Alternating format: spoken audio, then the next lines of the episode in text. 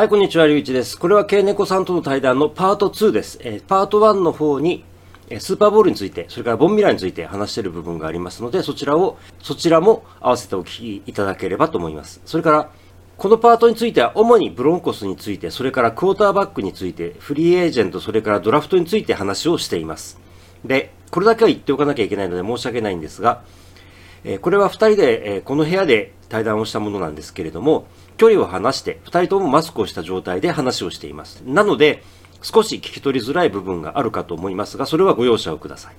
はい、ということで、それでは、えーパート2をお楽しみください。はい、ほんじゃあまあ、ブロンコス？どはい。の辺からいきます？好きなところはいいですよ。ほほぼ全部必要じゃないですか。ほぼ全部必要。うんまあ、クォーターバック。クォーターバック。はい。クォーターバックどう、どうすんですかね難しいです。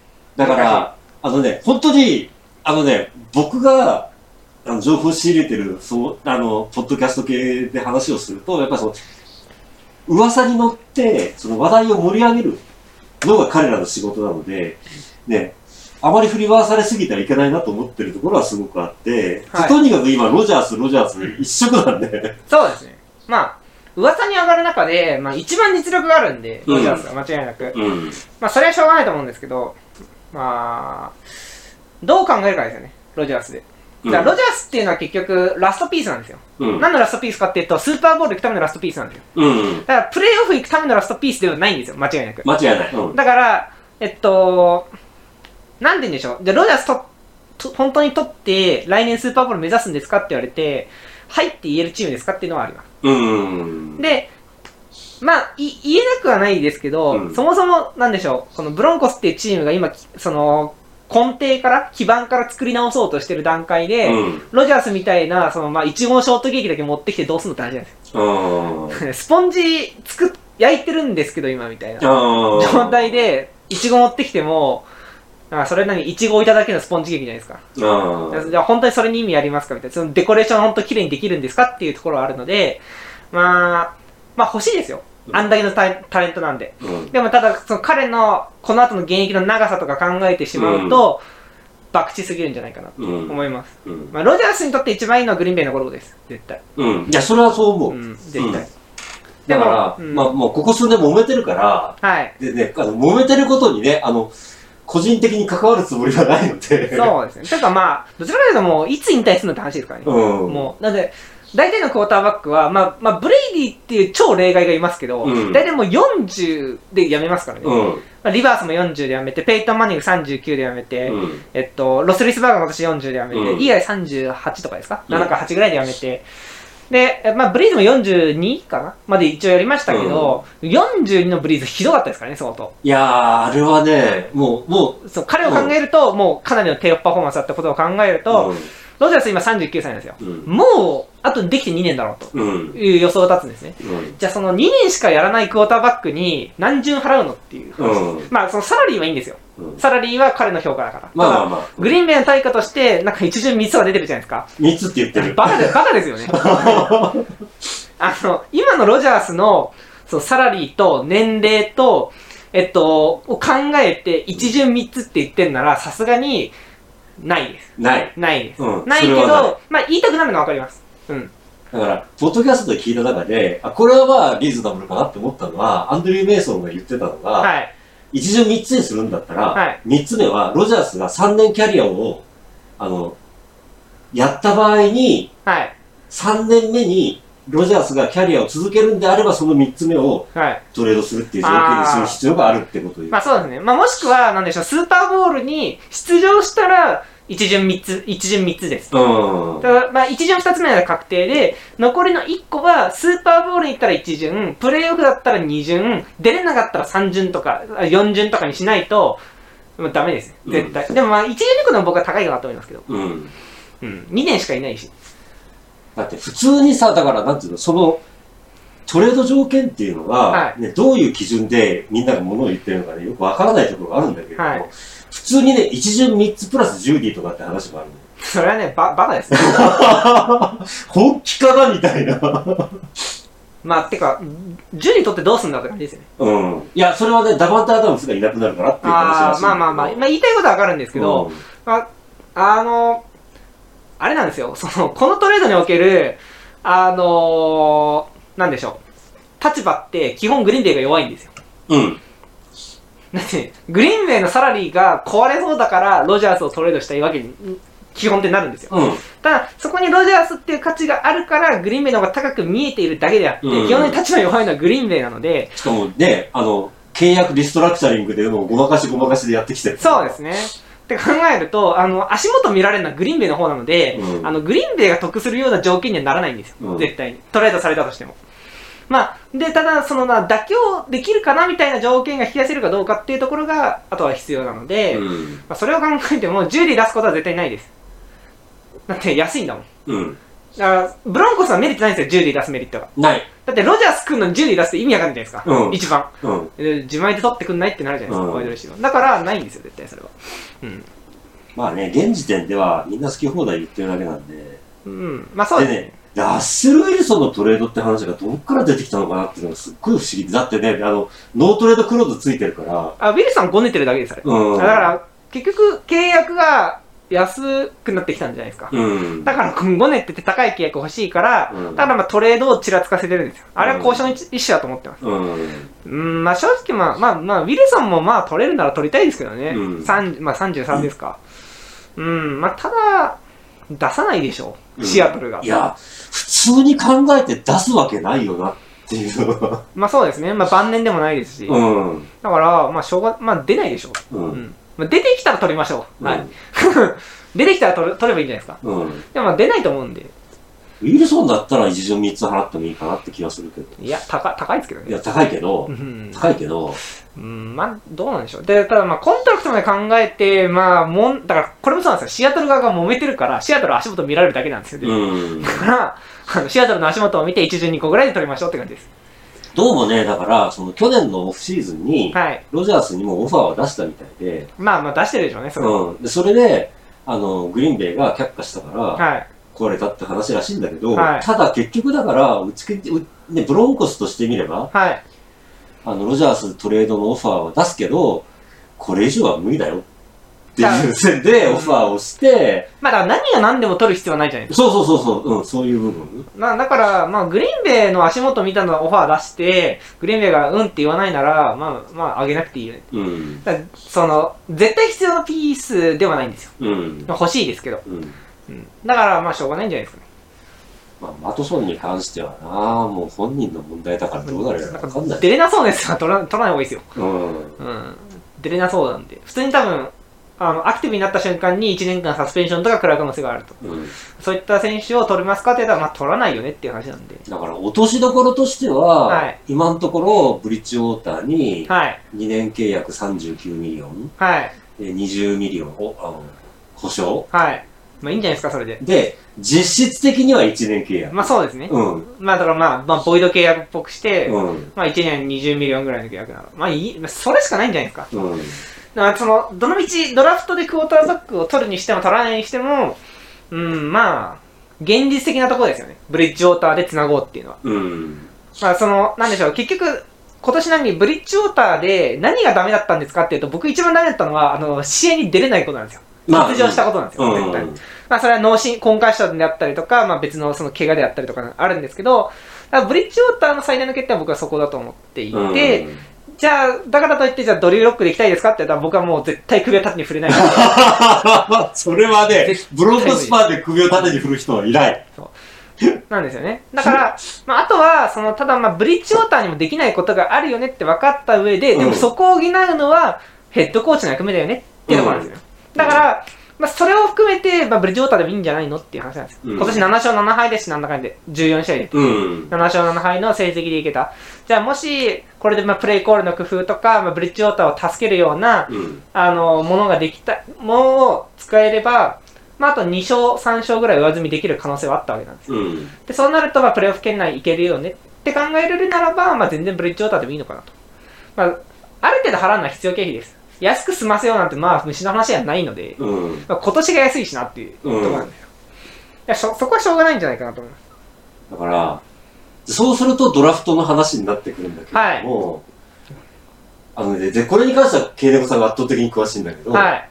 今年ダメなんでしょ？いや、やば、まあ、うーん。少なくとも1年目から先発にしたいなって思えるやつは、ほぼいないです。まあ、一人だけいて、まあ、ケニー・ピケットっていう選手がいるんですはいはいはいはいまあ、ピッツバーグ大学っていうところなんですけど、でこの選手は、まあ結構いい選手。この前だから、名前忘れた。あのなんでしょう？練習練習があったんだよね。シニアボールですか？シニアボールはいはい。うんそうですね。今日、今日の朝、明け方ぐらいになんか試合してましたけど、うん。うん、まあでも、まあ、ピケットがい今年一番いい選手です。うんクォーターバックの現時点のクオリティはですよ。うん現時点のクオリティとして、まあ、あの何が一番、まあ、あのな、何がいいかっていうのもなかなか難しいんですけど、まあ、ちゃんとパスが投げれます。うん。で、ちゃんとパス投げてちゃんとパスを通せるよねっていうのがあるんです。まあ、欠点も欠点でそれなりにあって、まあ、何かっていうと、まあ、まず天井が低そうですね。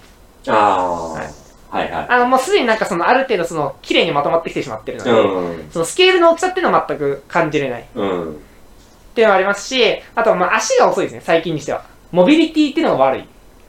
例えばう、んパトリック・マホームズだったりとか、まあその、ジョシュ・アレンが見せるような、そのエスケープみたいな能力があんま期待しない方がいいです。うん。まあハーバートでもいいですけど、うん。ああいう能力ではないと思います。うん。だからまあ、結局、なんでしょう、綺麗にまとまってるので、今んとこ総合力が一番高いっていう感じです。と言ってパスがそんなに凄まじいわけではないって。別にそうでもないです。うん。まあでも、あの、平均的に平均的なプレーできます。うん。うん。って感じですね。なんかね、ポッドキャストで聞いてると、ミルズの評価がすげえ高いんだけど。あ、マリック・ウィリスですか？あ、ウイルスか。マリック・ウィリスですか？あんなの、あれですよ。なんかパスが投げ、あの、綺麗なスパイラル投げてるだけのランニングバックですよ。あんな あ、マジで、彼を一巡評価にしてるのは、まあ、うんクォーターバックを知らなさすぎ。って、本当に。だから今年の他のクォーターバックのパスがひどいから、あマリそうそう、マリック・ウイルス、マリック・ウイルス。他のクォーターバックのパスがひどいので、うん相対的にパスがすごく綺麗に見えるんですよ。うん。で、も、彼のプレーをよくよく見てほしいんですよ。うんあの、なんか、ダメですよ、あれは。なんかそのポケットの中行ってパスを投げる素振りはするけど、サックされてるのは結局とか。パス通してないじゃん、君ってなるんですよ。うん。で、じゃあなんかそのラン能力も凄まじいんですかって言ったら、でもラマージャクソン以下だよね、君って話なんですよ。あまあトレーラーズの方がせめて上手かったりする、もうちょっとって話になっちゃうんですよ。で、そんなクォーターバックでいいのかっていうと、ないだろっていう話なんですよ、結局。で、結局ラマージャクソンも、そのなんでしょう、まあプレーオフで勝てない、MVP まで取りながらプレーオフで勝てないっていうところで批判されてるのに、うん。明らかにラマージャクソンより、なんでしょう、スパイラルは綺麗だけれども、ラン能力の低いやつが活躍できるんですかって言ったら、まあきついんじゃないのって話なんですよ。うん。はい。だから、それも別にそのパサーとして上手くて足が使えるじゃなくて、どちらかというとモビリティがあるよねっていう中でパスが上手いっていうタイプなんですよ。モビリティが先行するタイプでありながら別にモビリティが高くないっていう。うんなんうんダメでしょっていう感じでそうすると、ピケットだったら多分9位じゃ取れない。や、取れます取れます。取れる？はい、取れます。だって別にピケットそんな考え高くないんで。そういうことか。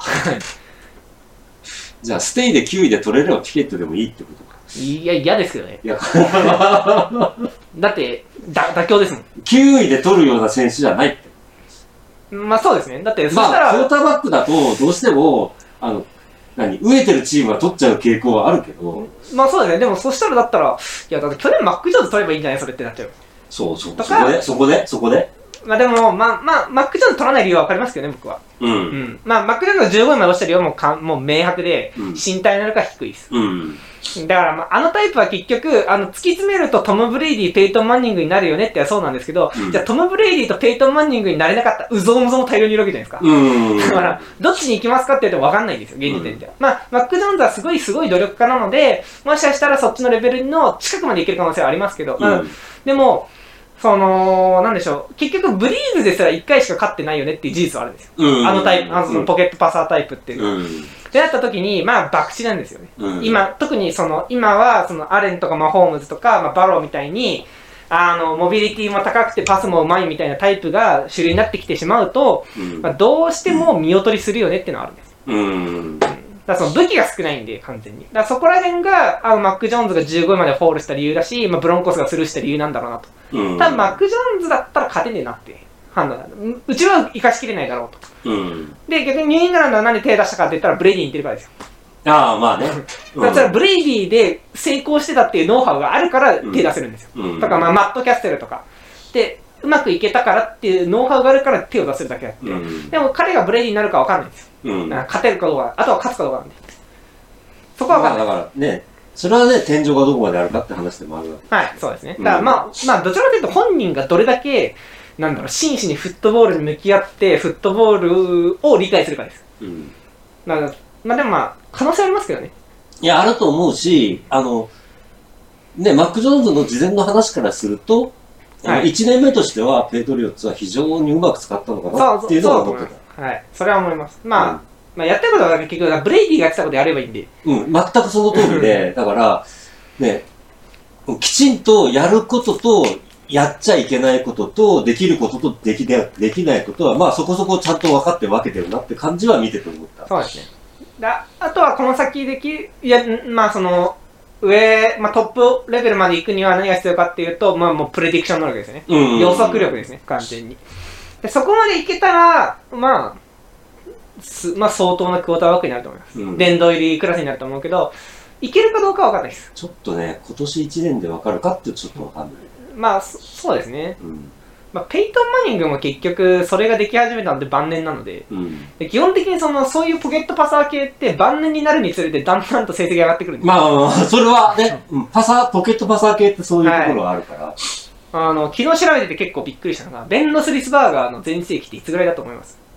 ロスリスバーガー2005年、4年か、2004年に NFL して2022で引退したんですけど、うん。一番成績良かったとして何年だと思います？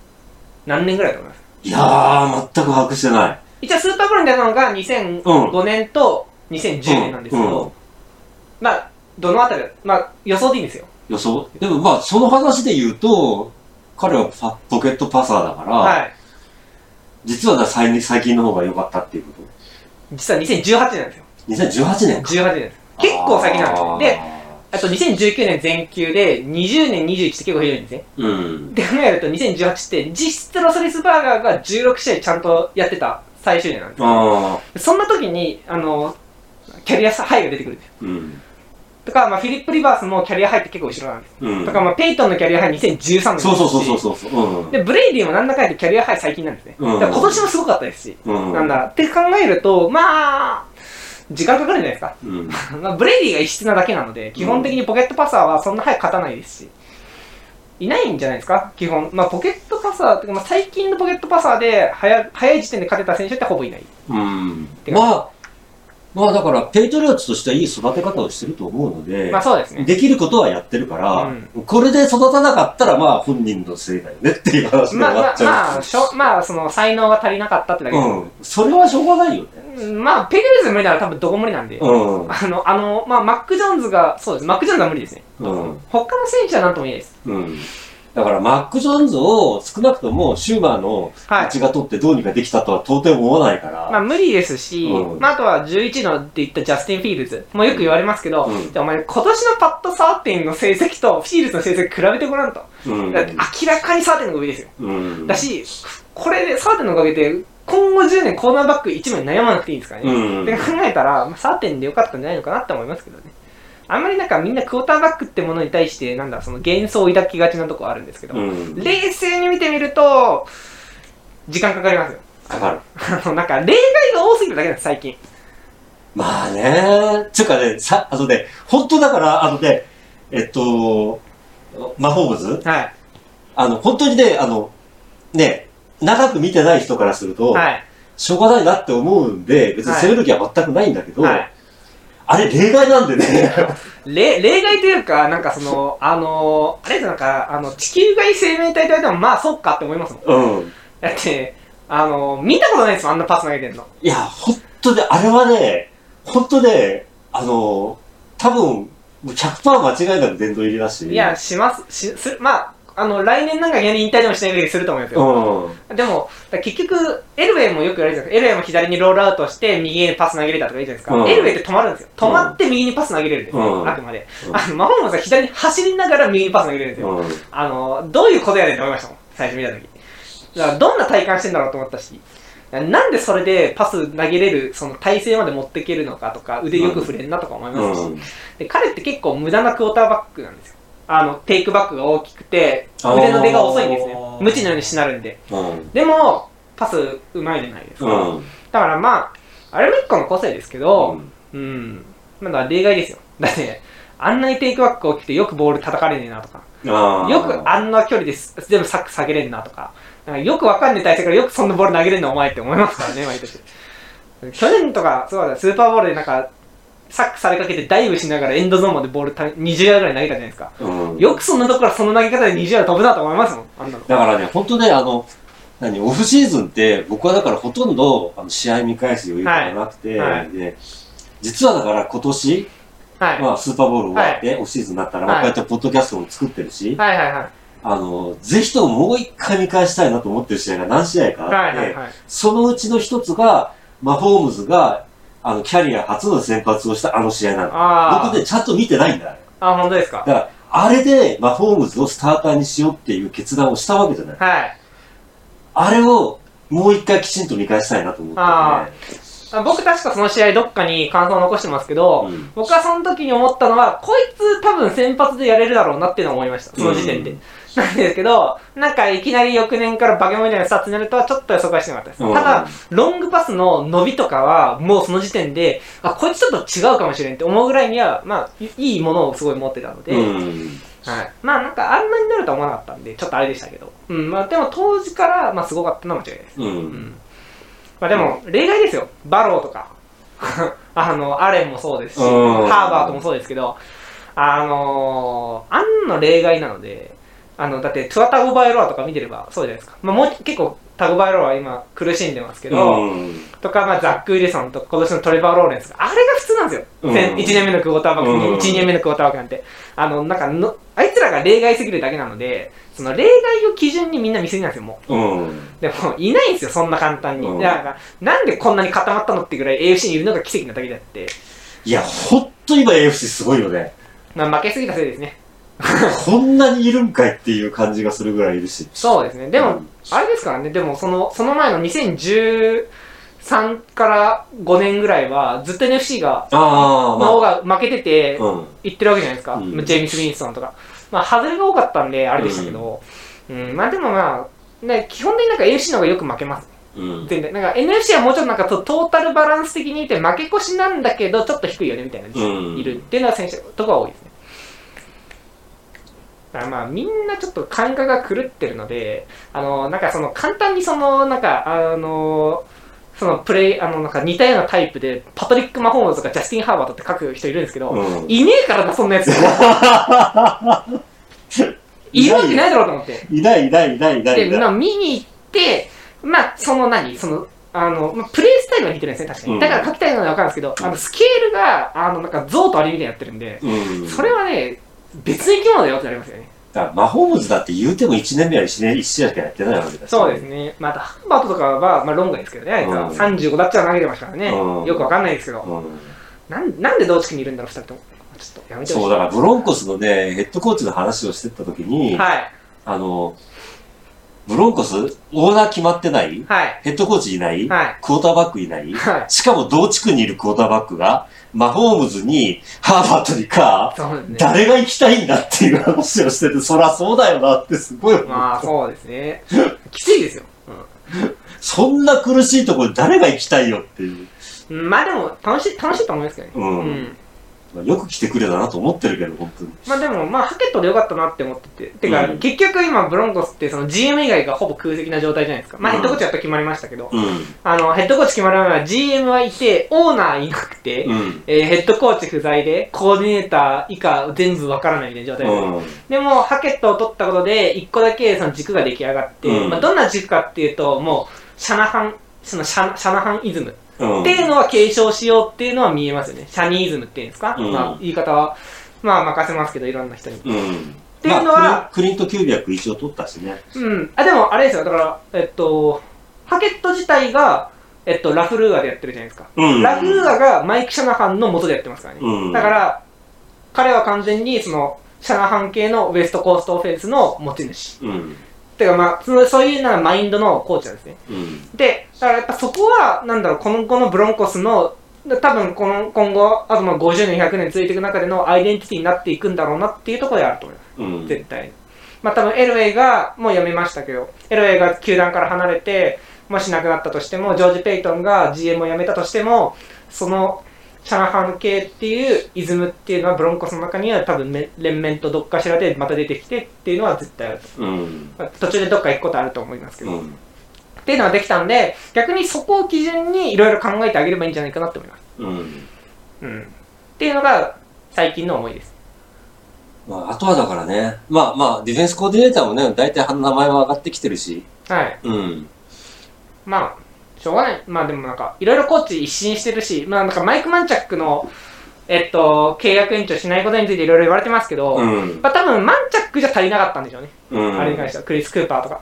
その、うん、いい OL コーチだっていうことは多分みんな知ってるし、人間的にもね、あの、はい正直、あの、まあ、ま、前シーズンのはい。コーチ陣の中で、はい選手の人望が一番あったのマンチャックだっていうのは間違いないし。そうですね。うんまあだから、そういう意味では、ハケットはもっと知ってるはずなんですよ、僕ら以上に。うん。なんだけど、それでもマンチャックではなくて別のコーチを呼んだってことは、マンチャックでは自分のやりたい、そのスキルを習得しきれないと思ったからだと思うんです。うん。まあ、それはマンチャックが悪いとかではない。ではないと思う。そういう問題じゃないし、なんだろう、その、だ自分のやりたい形に不純物をなるべく排除したいっていうのはあると思う。うん。うん。でも、だから逆に言うと、結果出さなきゃいけないってことです。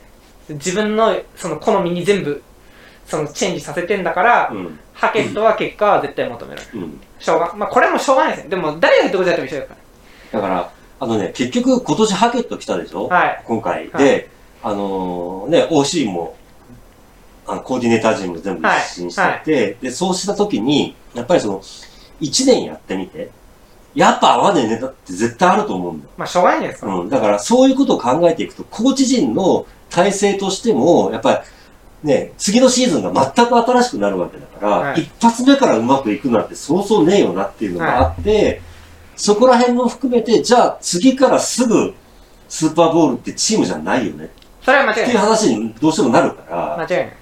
だから、最悪だ、まあだからね、そのクォーターバックのね、プロスペクトとかそういう部分ではい。あったんだろうけど、あの、1年ブリッジウォーターで繋いで、クォーターバックの指名も1年我慢して、あの、来年のドラフトでクォーターバックを抑えるっていうの噂もあって、はい。そこに関しては、いや、まあ可能性ありますね。うん、まあ二人一応いて、うん、まあ一人がオハイオステートの CJ ストラードっていう、うん、今年一番良かったんじゃないですかね、パサーとして。あともう一人はアラバマの、えー、名前出てこないけど。またアルバマか。アラバマのヤヤングっていうクォーターバックがいるうん、だからその二人のどちらかが候補です。うん一応今のところですけど。ヤング来年、や来年だったはず。来年か再来年かで忘れちゃいましたけど。うん、まあそうですね。っていうところで、どうなんだろうっていう話ですよね。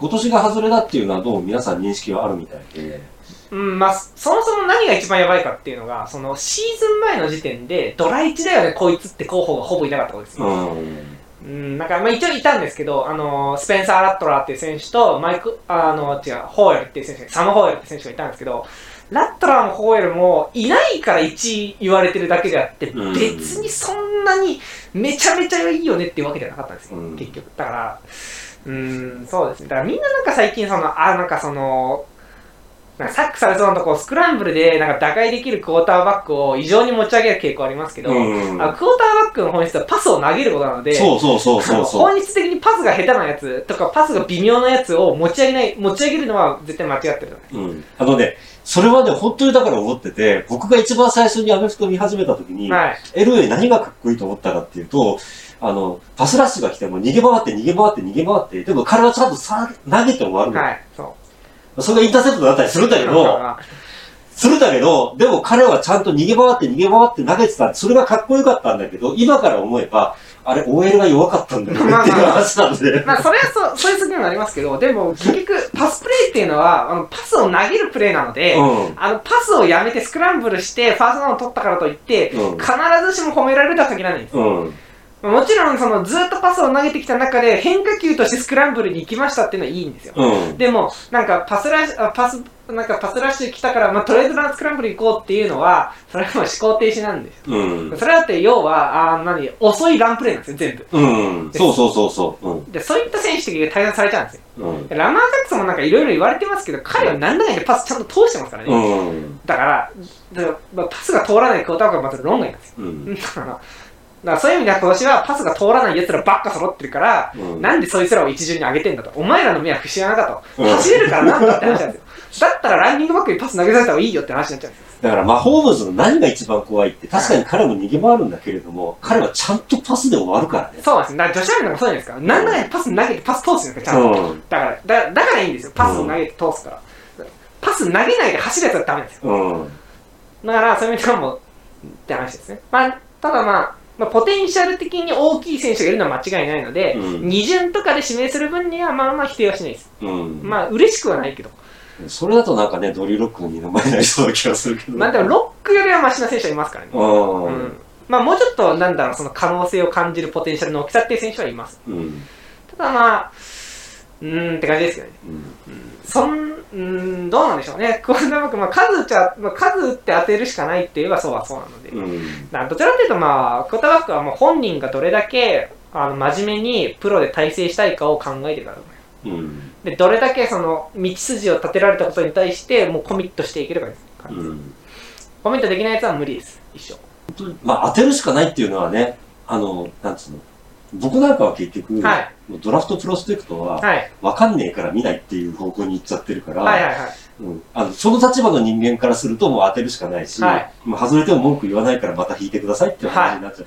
あの、外れたら引くしかないの。まあ、そうですね。外れたことをどうこう言ってもしょうがないので、そうですね。ただ、うん。もう結局、外れたんならもう次ひいいいいですから、もう分かりましたからすいません、次引いてくださいっていう。まあまあまあ、まあ、し しょうがないんですか、それはそれで。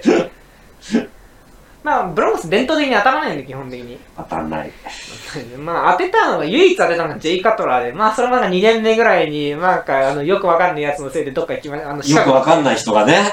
は うん。だから来年ワンチャンデレックカートレードしてくんねえかなと思ってるんですけど、そしたらちょっと一巡2個ぐらい払ってデレックカーでやると、まあいいかなと思っちゃいますけどね。うん。まあその、まあ彼はね、なんか言ってましたけど、なんかいろいろ。いうんやなんか、なんかそのデンバーでは、そのデンバーの文化を理理解できなくて、リスペクトがなかったから失敗したんだ。僕はそこから学んだんだってとか言ってましたけど、うんお前の一番の問題は、あの、対戦相手を盗撮したことだから、それはね、あの デンバーの文化のリスペクトじゃなくて、それはあの、フットボールで冒涜ってんだぞっていうのはすっごい思ってますね。うん。だからまあ、うん、だそのせいでじゃあできんのって話ですけどね。うん。でもまあちょっとなんか迷走してる感はありますね、うん。レイダースは。だって絶対、ビサッチはそのまま雇ってきゃいいじゃんって思いましたよ、僕は。うん。うんビサッチは僕今年すっごい、あ、全然名前知らなかったんですけど、うんもうすっごい高く今買っていて、うん。なんでかっていうと、この、これまでその前半戦はめちゃめちゃ強かったのに後半戦大失速してプレーオフを逃すっていうことを、まあ、この3年くらい、あのグルーデン政権でやってたんですけど、うん。あの、大失速してたレイダースが失速せずにプレーオフ行ったんですよ。うん。僕、これはもうね、劇的な進歩だと思っていて、うん。ビサッチャってやるやんって思ってたんですけど、なんかね、セインツ行くみたいな噂もありますし、うん。なんで手放すねんとか思いましたけどね、本当に。いや、だから、今年、ヘッドコーチシャッフルになって、はい。で、結構いろんなチームの、はいあの、インタビュー、誰がインタビューしてんのかなってざっとね、はいそんなにきちんといちいち見てないけど、はい。見てて、あの、本当にね、あの、インタビュー相手があまり重なってない。まあか、ある程度重なってるんだけど、あんまり重なってなくて、いや、不思議だなってすごい思ったんで、はいだからまあ、レーダースに関しては、あのね、僕あんまり言わないんだけど、はい。あんまり言わないんだけど、はい。あの、嫌いなチームどこありますかって言われたらレーダースなんで、ああ、そうなんですね。だから逆に言うと、はいあその意味で言うと、あの、マクダニエルス取ってくれて、あ、まあ、よかったねっていう、あの、あの、心置きなく嫌いになれるから頑張ってねっていう感じではあるんだけどま、あでも、あれですけどね、まあ僕は同情しますけどね、ファンには。うん。だって、マクダニだよって。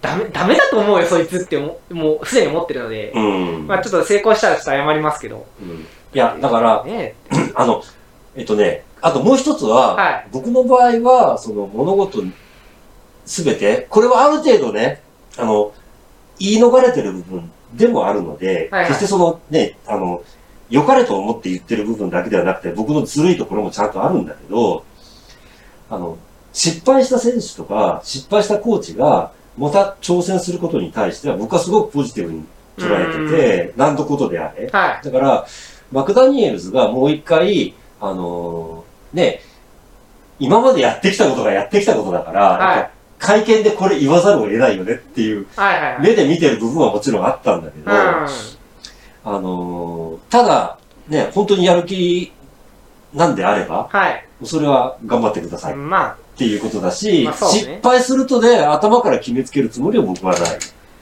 うん。あ、まあ、ただ、彼の性格が、やべえやつだって事実は変わらないので、今やべえなっていうのはね、文句ないんだ。はい。まあ、だからまあ、そこが出るか出ないかですね。チームに対して。だから、あのね、その意味で言うと、あのーグルーデはい。ンは、あの、前からこいつやべえやつだと思ってて。うん。グレーは、うん。あのね、あの、彼はね、申し訳ないんだけど、あの、前からね、こいつはやべえなってすっごい思ってて、はいはいはい。でああいう形でやめちゃったでしょ。はい。だから、まあ、それはね、出ると思ってたとはもちろん言えない。はいはいはい。けれども、むしろほっとしてる部分があって、まあでもあれは、なんか、ワシントンのオーナー無罪なんでよくわかんないですけどね。うん。お前だって、送ったのワシントンのオーナーって書いてあって、なんでこっち無罪なんだとか思いますそうそうそう。よくわかんないですけど、そこの人たちもでも、オーナーに関しては、はい。あの、あまりね、そこら辺は、うん、まあ多分突っ込めないんでしょうね。うん金持ちだから。うん。っていうのと、あとだから、オーナーは結構気にしないで言いたい放題まあそうですね。やってるところがあるまあ、から。多分あとワシントンは結構古いので、オーナーが。うんうんまあそれもあって、なかなかその、だ弾劾できないというか、NFL として守らなきゃいけないような何かポジションか、うん何かのその役割か、その貢献があったんじゃないかなとか思ったりしますけど、うんここら辺なんか憶測になっちゃうんで、あんまり。うんだって、その同じように女性の差別発言をやったそのカロライナのオーナーっていうのは変わってますし、うん。だからまあ、なんかあったんだろうなとは思いますけど、裏で。うんまあ、まあ、手よくスケープゴートにされたんだろうな、グルーデンとか思いますけど、うん。まあ、同情はあんましないですね。うん。だから、マクバーンに、トム・マクバーンスペシャルコーディネーターの、はい。彼にしても、まあ、今年はよっぽど仕事しづらかったんだねっていうふうには僕思ってるところはある。まあそうね。うん。まあでもなんか再就職の機会があるあるありそうらしいんで、ありそうらしいけど、うん、やめた方がいいよとしか思わないんですけどね、僕は。うんはい。まあ、だって、グリーン、まあグリーンベイっていうその圧倒的最下位がいたから、あれでしたけど、うん。まあひどかったですからね。ひどかったね。いや、だって、キックオフリターンが平均で、多分、あなんか平均っていうか、なんか開幕のキックオフリターンぐらいだと平均なんか50ヤード、体感40ヤードぐらいから相手オフェンス始まるみたいな感じですから、うん。まあ、よくあんななんかデバフ背負ってうちのスコアリング守備3位だなとか思ってます。うん本当に。うん悲しい。だって、なんか、ビッグリターンされてビッグリターンできないぐらい、なんか、ああ、そっか、いつの頃かぐらいに思いますし。まあ、まあ、っていうかまあそうですね。まあ、パントリターンタッチダウンとキックオフリターンタッチダウンと両方されるっていうのはなかなか珍しい年だなとは思ったけど。まあ、なんか、まあ、そもそもなんかスペシャルチームで、なんかその、あの足を引っ張り続けるのやめてほしいなって感じですね、うん本当に。アベレージでいいんでね。まあそうなんですよね。あの、なんか何、あの、なんか、なんかそのビッグリターンもないけど、されないよねが一番、まあ、良かったりします。あ、じゃあついでに聞くけど、はい。あの、ファンターどあ、いいんじゃないですか。ううん。あ、いいと思います、あれで。うん。だって、あれ以上って、NFL で 5, 5人いないんじゃないですか。うん。だから、まあ、ブライアン・アンガーっていうそのダラスのパンターと、うんまあ、ジョニー・ヘッカーですよね。うん。と、あとは、えっと、シアトルのパンタうん。ー、ディッカーソン。あとは、まあ、今年グリーンベイ行ったあのボーボーボーゲルなんちゃらかんちゃらみたいな、そんなちょっと名前があのヨーロッパ系の人がいるんですけど、うん彼は良かったです。この4人と、あとは誰だろう。あレイダースの AJ コールとかは良かったんですけど、うーん、じゃあそれ以外に負けてますかって言われると、まあ別にそういうわけではないので、うんまあいいんじゃないですか。まあ、うん絶対プロボールにも行かないだろうし、っと、オールプロにも選ばれないだろうけど、うん。リーグの平均よりは絶対いいんで、うん。サンマーティンは。うんまあ、だし実際マーティンのおかげでなんとかなった場面も多いので、まあ確かに。で、なんかそのうんシャンパンとが多いみたいな話ありますけど、あんだけ切ればまあなんかあるからそれぐらいと思いますよ。うん。だって、明らかに多いですもん、切ってる回数。うん。いや、まあそれは絶対そう。オフェンスがダメだから。だから一番ひどいし、なんか8連続ぐらいでパント蹴ってましたからね。うん。それはまあ1本ぐらいなんかミスパントしても、まあ8本蹴ってるもんな、お前とか思いますし、うん。しょうがないんじゃないですか。だから、でも、彼以上に、あ、プグレードするとしたら、まあ、今年出てくるんですよ、すっごいパンターが、うん。ドラフトに。まあ、アリゾナステートのドパンターなんですけど、まあでもワンチャン彼二巡なんで、うん。二巡でパンター取ってる暇ないんで、まあ無理じゃないですか。アグアイオか。まあ、ぐらいまあでも、まあパンターなんで、まあ、キッカーよりはマシですね。まあまあまあまあ。あの、まあ最悪と、まあその、滞空時間と距離だけ出してれば、まあ他が間に合えばみたいなとこあるんですうん。キッカー正確性も必要なんで、まあ、うんちょっとまた別ですけど、うーん、まあでも二巡でパンター取るほど余裕のあるチームではないので、うん間違いなく。だからまあ、まあ、これ以上のプレーでは諦めるしかないんじゃないですかね。って感じです。そうだな、キッカーはまだしもな、パンターがドラフトで指名されるとそんなに覚えがない。まあ、いなくはないですけど、あ、でもだからそのシアトルのディッカーソンとかは5巡とかです。あとか、まあ、あ。ヘッカーも確か、なんかドラフトされてた気がします。うん。まあ、いることはいますよね。まあ、あと昔だと、誰だっけ、あーレイガイとか、まあまあまあまあまあまあ。ってなりますけど、うんまあ、はい。でもまあ、あなかなか博打ではあるので、まあ、うんしょうがないんです。スペシャルチームあとはね、は。はい。個人的にね、これが思ってるところがあって、はい。あのー、いや、他にもね、喋ることいくらでもあるんだけど、今にして、はい。やっぱり、ああ、エルウェイ結構失敗してたんだなって思うところが結構あって、はい。うん、やっぱり、あのー、ペイトンの契約の中で、はい。すごく思ったのが、その、名前出てこないってどういうことだよ。誰でしょう？セーフティーの、?TJ ウォード。違う違う、あの、今年の、ジャスティン・シモンズ。じゃなくて、ああ、カリン・ジャクソンカリム・ジャクソン。カリム・ジャクソンもオプションを破棄して、はい。オプションをディクラインしたんだけど、契約して取り戻したりはい。はっていうこととか、あと、あのーえっとね、右、右ガード。い。右ガードですか？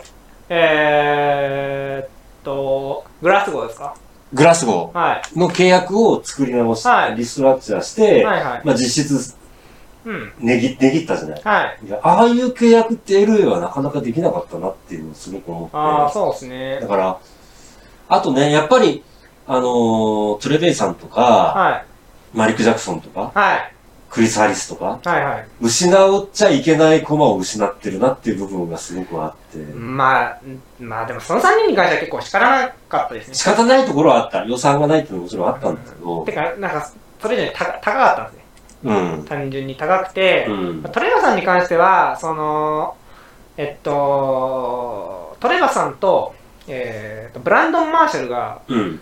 ほぼ1年違いで FA だったんですね。うん。で、じゃあどっち残すの？って話だったんですよ。うん。で、その時に、その時はブランドン・マーシャルが目立ってたんですけど、実は大事だったのはトレバサンだったよねっていう。で、あれは、あれは明確なミスだと思います。うん。でも、マリック・ジャクソンに関しては、えっと、6年90ミリオンですか？うんこの時点で、ジャクソンビル行った時に。うんあの高いんですよ。うん。クソ高い。ていうか、あの時ジャクソンビルで最高級だったんだよな、確かそうですね。うんで、6年90ミリオンって、じゃあどのくらいですかっていうと、ディマーカスが1.5倍なんですよ。うん。で、クリス・ハリス足す、アキブ・タリブぐらいなんですよ。うん。で払いますかって言ったら払わない。払えないんですよ。うんあの時点で。だからそれは無理です。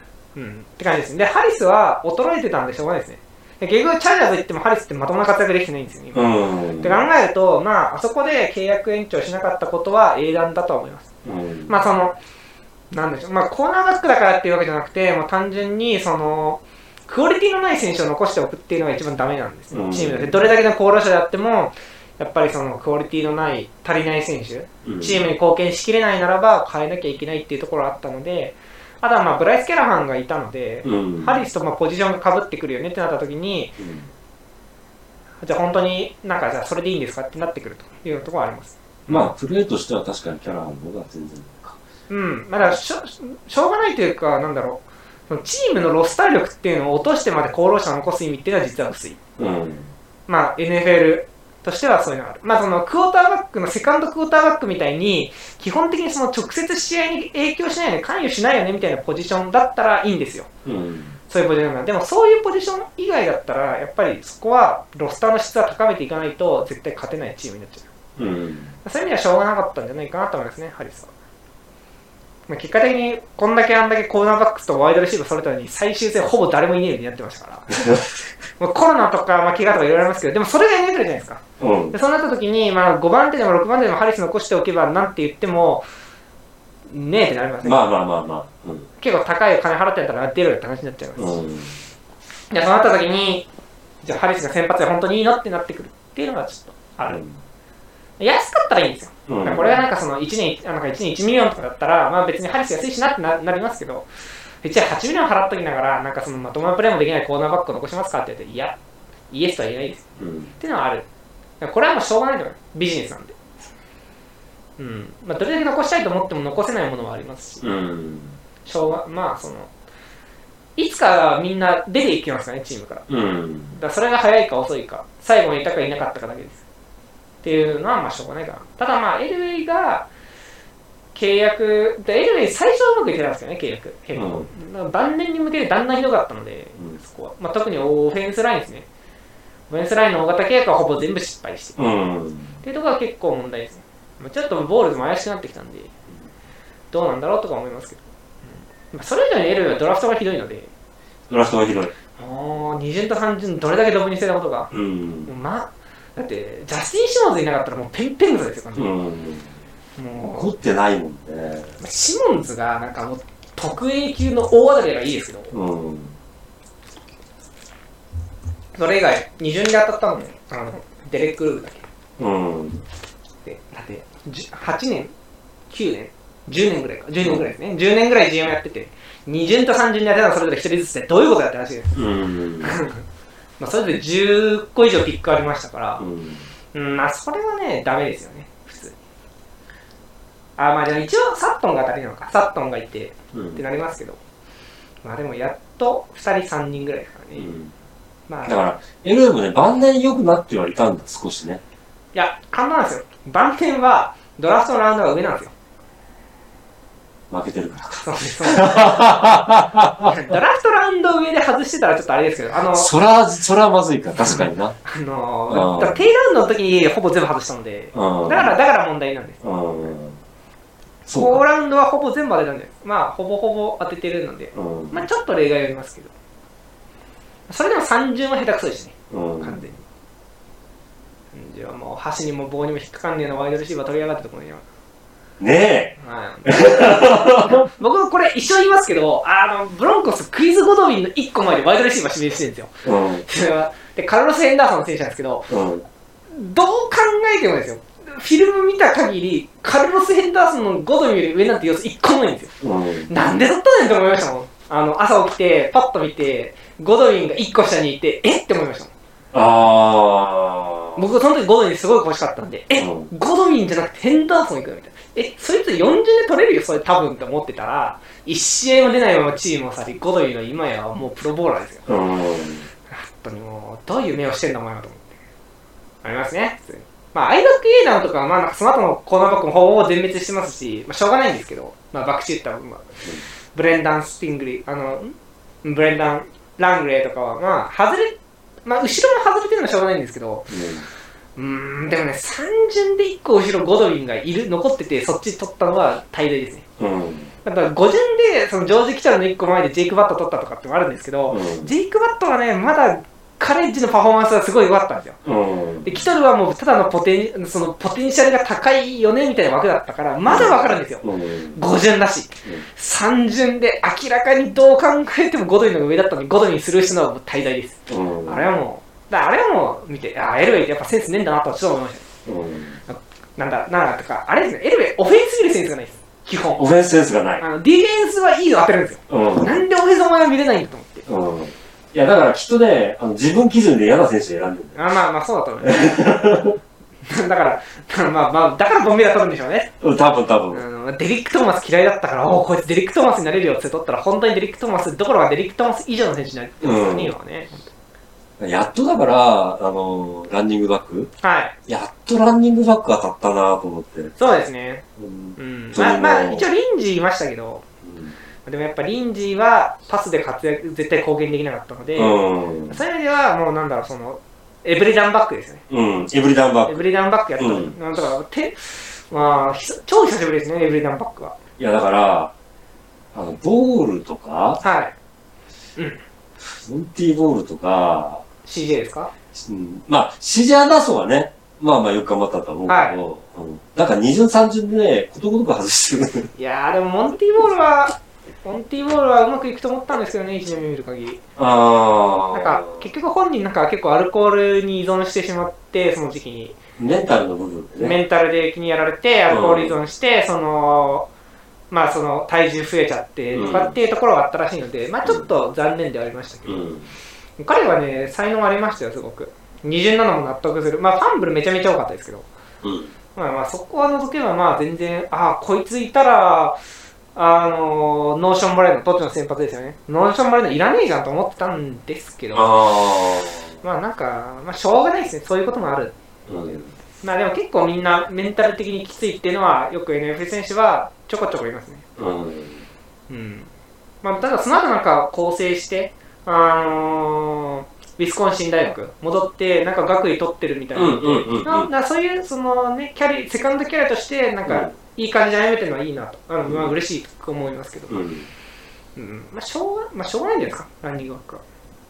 じゃあ逆に言うとさ、例えば逆に言うととか、じゃあ例えばさ、ラティマってどうだったの？ラティモですか？ラティモですか？コーディー、コーディーラティマ。まあ、もう二巡ラワイドレシーバー。まあ、才能ないやつなんで取ってんのって話だよね。あれは才能ないです。才能ないし、まあ、やる気もないというか、なんかそんなに努力もしなかったんでしょうね。うん。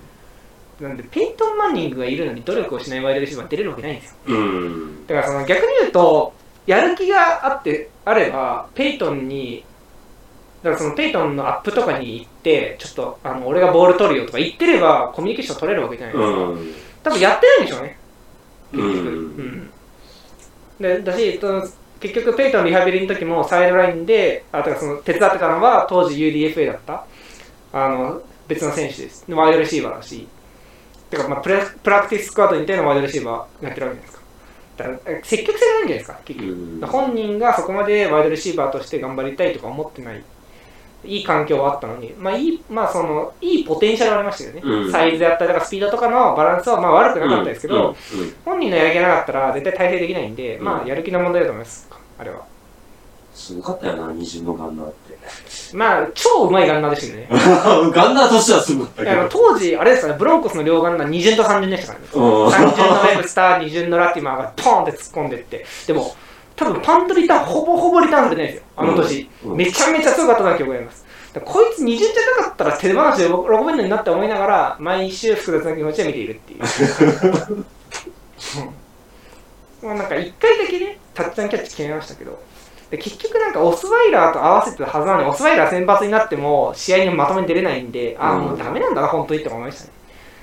あまあまあまあまあ、あれですよ、やる気のないそだからまあそれもあって、最近はなんかその、あの練習熱心で、まあ、あのそうなんでしょう、チームリーダーやるようなやる気のあるやつばっか取ってるじゃないですか。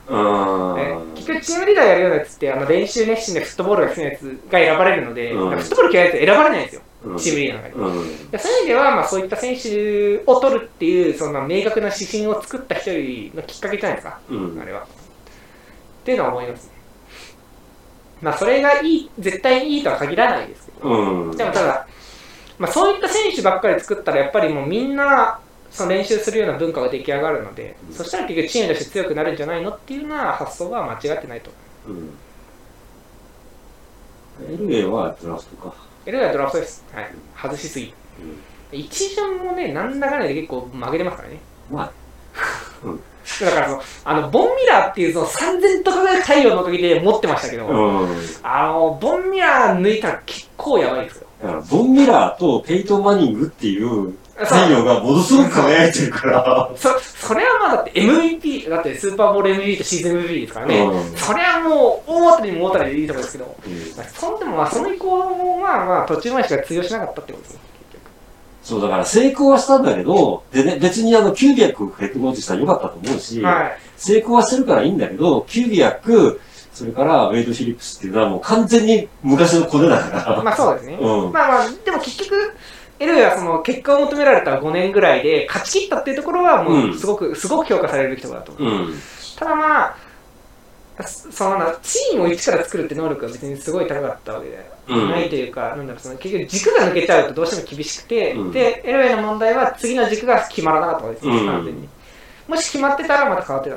ただ、あの時はもうペイトン・マニングっていうもう明らかな軸がいたので、うんだから彼のおかげでなんとかなったので、まあやっぱ、あれですね、まあ、ブロンコスのスーパーボールの優勝は、まあ、ペイトン・マニングのおかげですよ。うん。すごいですね、やっぱあいつは。あのあいつはって言ってるの変ですけど。いやいやいや。あの人は、うんまあ、さまあ、すごいですよ、やっぱり。なんか、ななんかまあ、ブレイディのせいでなんか記録が霞んでますけど、いろいろ。うん。あの、ブレイディが、あの、例外すぎる、例外というか論外すぎるだけであって、うん。あの、ペイトンは十分に化け物でしたね。いや、バケモンバケモンバケモン。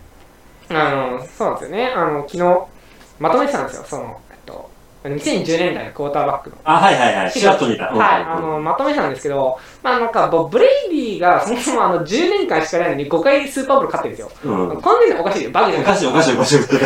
バグバグじゃねえとか。だから次に勝ってるの、あの、ペイトン・マニングと、あの、ラッセル・ウィルソンがうん2回出て1回ずつ勝ってるね。うん。これが次になるんですけど、あとまあ、オールプロとかまあ、プロボールとかまあ見てると、まあ大体似たようなメンツになり、うん。で結局5年しかやってないはずのペイトンのスタッツがかなり上の方に行くっていう、うん。やっぱあの時のペイトンはすごかったですね。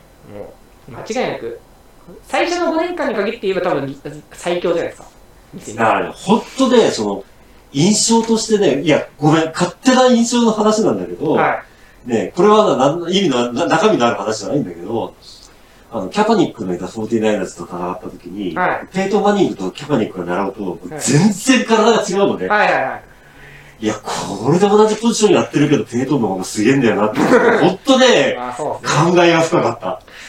あだから、あの、なんだっけ、シージャー・アンダーソンのブロッカーやろうとして、はいセーフティーに突き飛ばされて倒れたっていあ。う、はいはいはい それでも行こうとするペイトンすごいんだけど、はいだからね、あれで NFL でプレイしてんだから、本当この人すごいよなっていうのはね。ペイトンはあれですかね、よほどなんかその、あの、アメフトやってますっていう体型じゃないじゃないですか。うん正直言うと。細いんだもん。てかなんか、あの、なんかあの丸くないですか、うんお腹出てたりして。うんまあ、まあ、で、ブレイディの方が、あの、スタイリッシュでスポーツマン、あの、その、そうそうそスポーツマン体型してるんですう。よ。うん。だけど、ペイトン、技術力化け物なんで。うん。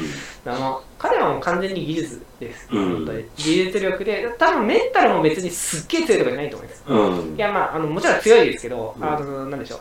まあ、その、ブレイディっていう、ブレイディと比べると、まあ、絶対そんなに強くないとか。あのね、多分ね、怖がり。あ、そうそう。すごく怖がり、彼は。だからまあ、まあ、臆病なところは多分あると思うんですけど、うん。まあ、だから、そういったものをすべて、じゃあ、その自分が怖がらなくて、怖そうそうそうなく。ていい状況をそこそこどうするかっていうところを、そこ。あなんか突き詰めていった結果が、うんあの、その、なんか未来予測マシンみたいな。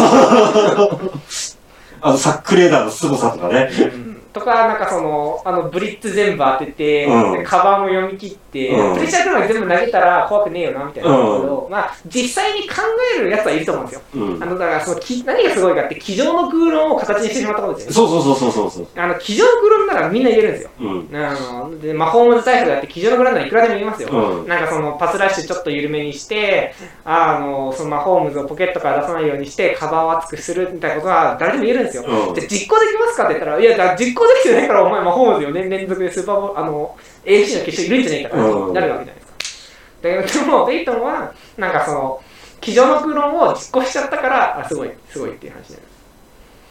結局だから、本当にね、あのーずーっと応援してるときに、はい。うんエルウェイとペイトンがいたんだなっていうことをね、すごく感じるこの5年ではまあそうですね。で、うん来年からはブレイディもいなくなると。た。うん。いやまあ、あーまあ、僕は早くマホームズって人にいなくなってほしいんですけど、もうね、いなくていいよ、もう。もう見飽きたもん。でも本当に、ねやっぱり、ね、怪我をしないようにとかいうことも含めて、はい。仕方ないことではあるんだけど、はいクォーターバックを守るっていうルールがどんどんできて、パス前線になってくると、はいはいどうしてもクォーターバックが輝かざるを得なくなってくるかまあ、そうてかまあ、オフェンス全体に今、ちょっとペナルティに助けられすぎてるな。ら、うん。あクォーターバックのそのラッピング・ザ・パスもそうなんですけど、あのうん最近一番もう、なんか言いたいのはパスインターフェアです。うん、あれはね、もうね、お前、お前、ルールブック読んだことあるかてめえって思ってるプレーが何個もあるよ。うんだって、あの、あれってあくまでそのパスがキャッチ可能な範囲にあるプレーに対して行われるはずなのに、うんこの間の AFC の決勝、あだからセカンドクォーターですよね、前半最後のプレーの1個前が、ヒデのパスインターフェアだったんですよ。あの、エンドゾーンを余裕で超えてくるようなボールに対してインターフェアって言われても、お前、ヒデの身長考えてそのインターフェア出したかってなるんですよ。あのね、アンキャッチャブルで出てる。そうん。う。いや、アンキャッチャブルで投げ、だそれで出るのはホールディングなんですよ。うん。でああ、まあまあまあ、まあまあ、そうだそうだ。ホールディングはいいんですよ。アンキャッチャブルのパスに対して掴んでたから、その、ルート出れなかったですねはホールディングでいいんですよ。それはいいんですよ。うん。でも、アンキャッチャブルのパスに対してインターフェアを投げるんじゃねえって話なんうん。それは、だって本当にそのパス、あの、掴んだ方取れたと思いますかって聞いて、いや、無理だと思いますっていうパスが多いんですよ。うん。だから、そこら辺はやっぱ審判ちゃんと線引きしないと、ペナルティーエラーが違うんですよ。うん。あの、ファーストダウン、あの、フレッシュになってしまうのは一緒なんですけど、うんペナルティーが10ヤードと、あの、下手な話80ヤードになるわけじゃないですか。意味が違うじゃないですか、この70 5ヤード。ヤード、5ヤード、5ヤーいや、ド。ホールディング5ヤードでしあ、これ5ヤードですか、ょ。うん。5ヤードと、5ヤードのファーストダウン。そうですね、5ヤードファーストダウンと、だって下手すると30ヤードファーストダウン。そうそうそうそうそう。50のファーストダウンです。50とかもあり得るあり得る。そう、だ、ダメでしょって話なんですよね、そういうの。ってなってくると、やっぱそこら辺はもうちょっと、ちゃんとしてくれって思いますね。うん。全然。まあ、僕、キュービーサックも結構、なんか、そんなんで取るかっていうのはありますけどね。うん。あのね、なんか2歩あれば守備選手は止まれるはずだとか言ってる人いますけど、うんあ止まれねえんだよなっていうのは、あとから、うんあの自分でやってみればいいと思いますよ、本当に。なんかその、クラウチングスタートでスタートして、じゃあ3秒後にあのいきなり手叩かれた瞬間に、じゃあ日本で止まってくださいって言って、止まれますか？って言ったら、大体止まれないんですよ。止まらないから、無理無理無理。だから、なんだけど、日本で止まらないとアウトだよねみたいなこと言われてしまうと。うん。これは結構、まあ、問題じゃないかなと思います。だからクォーターバック守りたいなら余計に問題だと思います。うん。で逆にそれでディフェンスの選手が怪我をしたりとか不利を被るっていうのはそれ何どうなの？みたいなのは思ったりもしますただリーグとしては、まあ、パス優位の方がまあド派手で面白いからっていうのはあってやってますよねうん、ちょっとき、まあ、結構きついんじゃないですかディフェンスはやっぱりだからね、オフェンスのスタッツがどうしても上がってきてるから。そうですねうん。まあだからあの単純なスタッツ比べは意味ないよねっていう話は最近出てますよね、うん。あのその平均そのその時代その年の平均に対してどれだけ上でしたかみたいなところを基準に比べた方がいいよねみたいうな、ん。話はまあ出てきてて、まあ、実際そうだなとか思ったりもします。うん。うん。ルールからして違ってきてるもんね。どうしてうん。まあまあ、もちろん怪我を減らすっていう目的は正しいことだと僕は思いももちろん。ますし、うん。いいいけど、過剰な保護はあの逆にゲーム性を損なうので、うん。しらけますよね。うんそれはね、良くないと思う。やっぱね、オフェンスが流れていったときに、もはやこの流れだとディフェンス何もできないよなって流れになっちゃうことがどうしてもあるから、そうなんですよね。まあ、うん、そうですね。だから大体敵チーム全部やられるんで、うんああってもやらない人もいるんですけど、あのななんでしょうね、あのブロンコスの時だけファーストダウンが取れないって。フラグがもらえないホールディングされててもフラグがもらえないみたいな。いや、多分されてないんだろうなとか思いますけどね、しょうがないですけどね。はい。FA 誰残します？FA ですか？うん。まず FA 誰さっきだったんですけど、えー、っと、残さなきゃいけない選手。あー、ブライス・キャラハン。あ、キャラハンね。はい。はいはいはい。多分残さなきゃいけないですよ。うん。あ まあ、で、あの、間違いなく言えるのは、カエル・フラーは来年ブロンクスじゃないです。まあ、それは、それはいい。それはいい絶。対違う。うん。ひどかった。うんいや、だからちょっと見直したんですけど、うん。見直した結果、こいつ、やべえなって思いましたね。あ、これ確かに先発落ちしたのも理由が納得するなっていうような、うん。あのー、感じでしたね。なんかさ、フラーって、はい。セーフティーに寄ってないプレーが。いやー、そういうわけじゃないんですけど、なんか単純に弱かったですね。弱かったんだ。単純になんかやられてましたね。まあなんか、かわいそうなプレー何個かありましたけど、うん。あ、それ取られちゃうんだ、かわいそうだなとか、あそんな、うんまあまあまあ。それそれ反則にされるのがかわいそうだなみたいなプレーはあるんですけど、うん。まあでも、あのー最後のチーフ戦、あの、なんか、ミーコラ・ハードマンに、あのーなんか、残り2ミニ使い切られた時に、まあ40ヤードぐらい取られたんですけど、うん。あのプレーはフラーが100%悪いです。うん詰め方が違う。なんでお前は内側から詰めないように外側に行ったんだと思いましたけどね。うんななんか、ああいうプレーやってる限りはもうダメですよね。他、まあメルウィン・ゴードンもいないですね、絶対。難しいなぁ、マグロドンは。いや、でいらないっす。うんあの、なんていうの年間ファンブルリカリカバータッチは2回されるんですよ。うんダメでしょうんだって、てか、あのプレー2つともなかったら、わそう、可能性としてですよ。あの2試合勝てた可能性ありますからね。あるあるあるある。特にチーフ戦は絶対勝ったろ、あれって思いました。勝ってた、勝ってた、勝ってた。うん。なんか、あまあ、僕当時そのリアタイしてなかったんですけど、うんなんか、あのー、10分ぐらいちょっと時間、10分15分空いてポッて見たら、なんか、タッチダウンとかで負けてるんですよ。うんえ？っと思って見に行ったら、ゴードンのパンプって書いてもうなんか頭抱えましたねだだ あれはダメですねだからね、あのね、僕の計画の計画として、はい誰が見たってゴードンのせいだろっていう、はい。あの、ポイントがあると、あの、そこを攻めるんじゃなくて他に行きたがるっていうあ性格があって、まあまあ。まりにもね、あはい。あの、弁護の余地がないですっていう。ね。まあ、もちろんそのゴードンのいいプレーっていうのもいっぱいあったんですね、うんシーズンを通して。うんそれは分かってるんですけど、でもあまりにもマイナスも大きいから、うん。契約は無理だよねっていう。だから、やっぱりそのランニングバックっていうポジションがマイナスをなるべく作っちゃダメだよってポジションなだけに、うん。やっぱそのマイナス1個のマイナスの、その、なんですか、その評価の下がり方が大きくなってしまうのはしょうがないですね。うん。これは。あのね、何年か前にダラスではい。2000ヤード行ったか行く直前まで行ったランニングバックがねデマルコ・マリーですかね。デマルコ・マレーか。はい。デマルコ・マレーが、はい。あの、彼がね、その2000ヤード行ったか行かないかぐらいのシーズン1800ぐらいですね。1800うんぐらい。の時に、はい。前半ではい。5ファンプルロストしてるの。はで、それで、その年にね、すっごいよく覚えてて、い。これダメだろっていうことをすごい言ってたんだけど、はい。後半でね、確かね、1個かそれぐらいしかないの。だあから、改善してるのよ。はいはい。だから、それができてるっていうのは、やっぱりすごいなってことをその時すごい思ってて、まあ、ダメですけどね、6個は。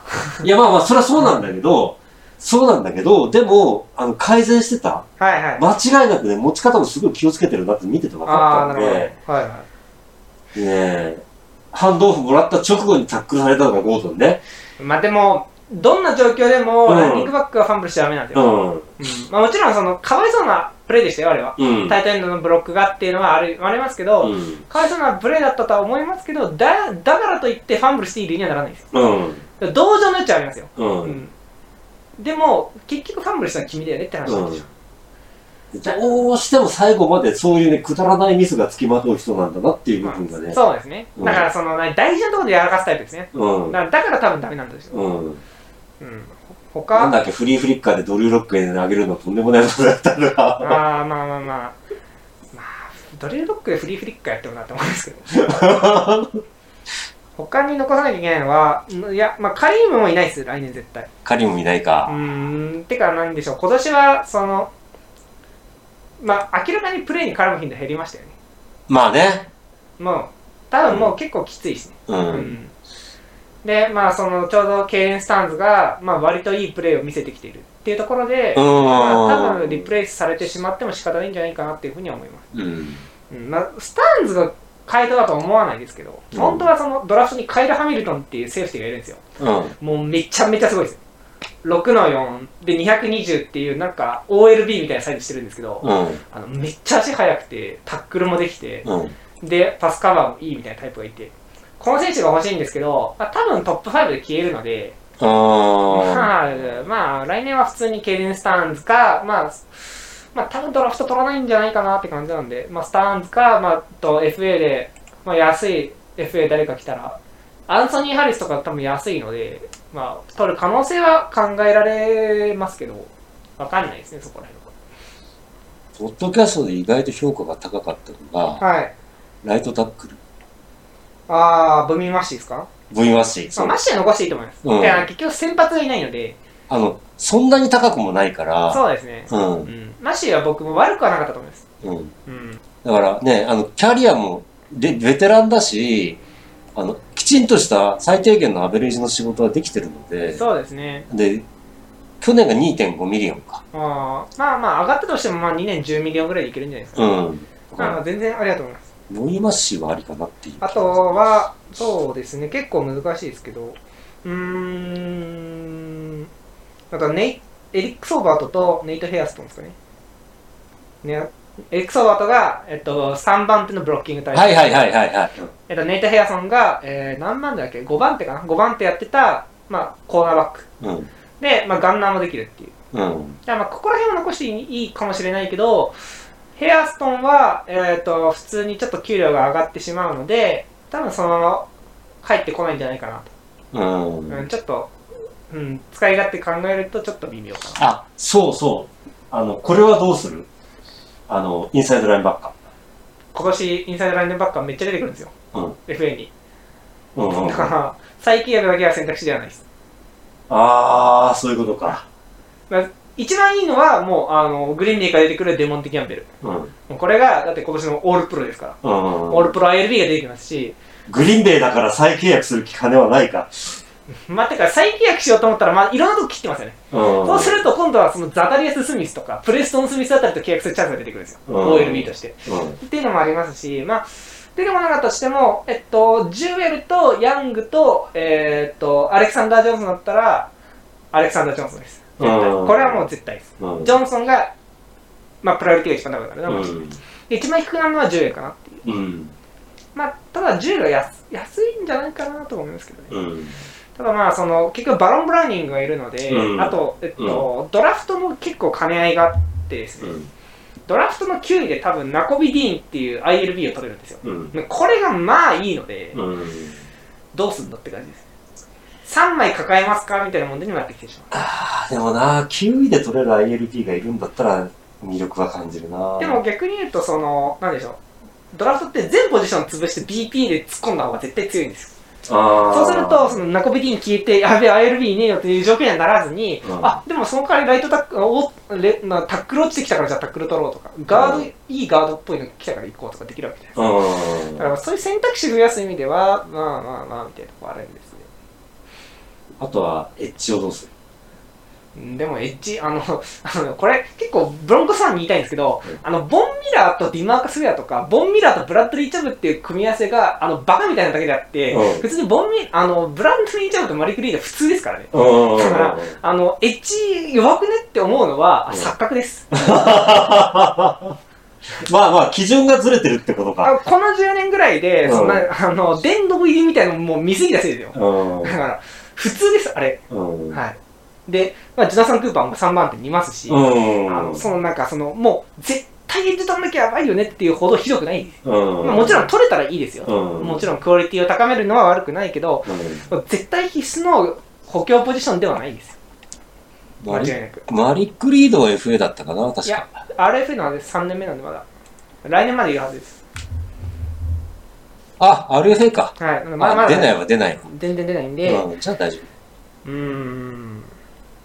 まあ、あとは、そうですね、まあ、ILB は、なんでしょう、どれだけ重視するかによって、値段のかけ方が変わってきます。ILB がタックルして、カバーもやって、司令塔みたいなポジションになるのであれば、すごいお金かけとかなきゃいけないですし、まあ、そうじゃなくて、まあ、単純な、その、まあ、プレーコーラーであったり、まあ、ブロッカー受けっていうのを重視して、セーフティーが仕留めるよみたいなせあの仕組みにしていくのであれば、まあ、もうちょっと値段下げてもいいかなみたいなところもありますし、そこら辺は、まあ、コーチの好みです。でも、いい ILB はいた方がいいです。絶対。うん。そういう意味では、FA は狙った方がいいと思います、一人は。うん絶対。まあ、ヤングと再契約か、ジョンソンと再契約するか、だからそのジョンソンもけ怪我してしまったので、うん。あのー怪我の状況がね。まあ、だから5試合しか出てないんですよ。うんでそうなるとやっぱその高い契約望めないんですよね。うんだからじゃあ1年契約でうち残んないですかみたいな提示は絶対できると思う。うん。まあ同じことはジュエルにも言えるんですけど。っていう提示はありだし、うん。逆に多分、えっと、デボンドレ・キャンベルは超高くなりますね。うん。多分まあ、年齢考えると4年60ミリオンでいけたらいいな、みたいな。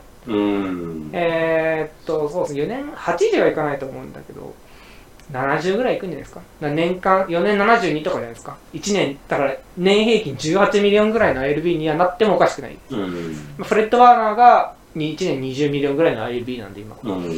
まあ、そんくらいになってもしょうがないんじゃないのかなっていうふうには思いますね。まあ、高いです。あと、まあ、レイトン・バンダーエッシュとか出てきますし。うん。うん、まあ、多分ロックワン・スミスはさすがに出てこないと思うんで、あとは、あと、ミネソタからアンソニー・バーとか出てきますから。うん。まあ、このままいけばですけど、まあ、ミネソタもサラリーキャップないので、うん。あのカズンズのせいで、はい。カズンのせいでな。カズンズのせいで出てこないので、まあ、多分出てくる、まあ、てか出さざるを得ないと思うんですよ。うん。さすがに今年は。う。うんん、だってもう、まあ、ミネソタはそのドラフトで当てすぎて、その選手たちと高額契約しすぎた結果、あの、なんか大崩壊したので、うん。まあまあ、さすがに整理するんじゃないかなみたいなとこありまして。そうなるとまあ、うん、まあ結構出てきます。ILB は。だから、今年結構お得です、ILB 取ると。うん。あの、下がりやすいんで。いっぱいいるよね、君で。あの、まあ、他のポジションの人もいるから、まあ、あの他の人もいるから。まあ、ちょっと、その高く提示しなくてもいいかな、みたいになります。だから、まあ、中堅ぐらいですかね。まあ、うん3、4番手ぐらいからが、だんだん安くなる。あの、なんか、意外と安くいけたな、みたいになってくるうん。ことはあると思います。そしたら FA ドラフト含めて、はいケイネコさんが今一番、はい。クォーターバック置いといて、あはいはいはい。クォーターバック置いといて、はい。一番これ補強したいって、コーナーバック。このバック。コーナーバック。うん。いやーまあ、怪我するんで。でまあ怪我するっていうか、あの、現状、えーっと、ロナルド・ダービーとサーテンしかいないんですよ。うん。だから、1枚ないし2枚は取らなきゃいけない。とりあえずキャラハンは確保した方がいいと思いま確保して、す。いいと思う。んいいと思う。。うん。まあ、てか、こんだけ君怪我したんだから、ちょっと安くなるんだろうっていうのはある。うん。1年目いないですし。実質、なんでしょう、2年間、なんか実質、なんで、1年、なんか半、1年と1.6ぐらいしか、1年半ちょっとしか働いてないんじゃないですか？うんだからね、多分、あの、その、成績的に言うと、成績というか、その出場試合数的に言うとそのくらいだと思うので、うん。まあ、ちょっと安くなるんじゃないですかね。っていうのは。でも、ドラフト、ドラフトはコーナーバック微妙なので、コーナーバック微妙というかなんだろう。そこまでなんかその連続で取る必要はないと思ってて。うん。うん、だったら、まあ、ILB、OLB ですかね。だからドラフトは OLB 欲しいですけどね。うん。単純に、ルーキーが一番得なんで、OLB って。うん。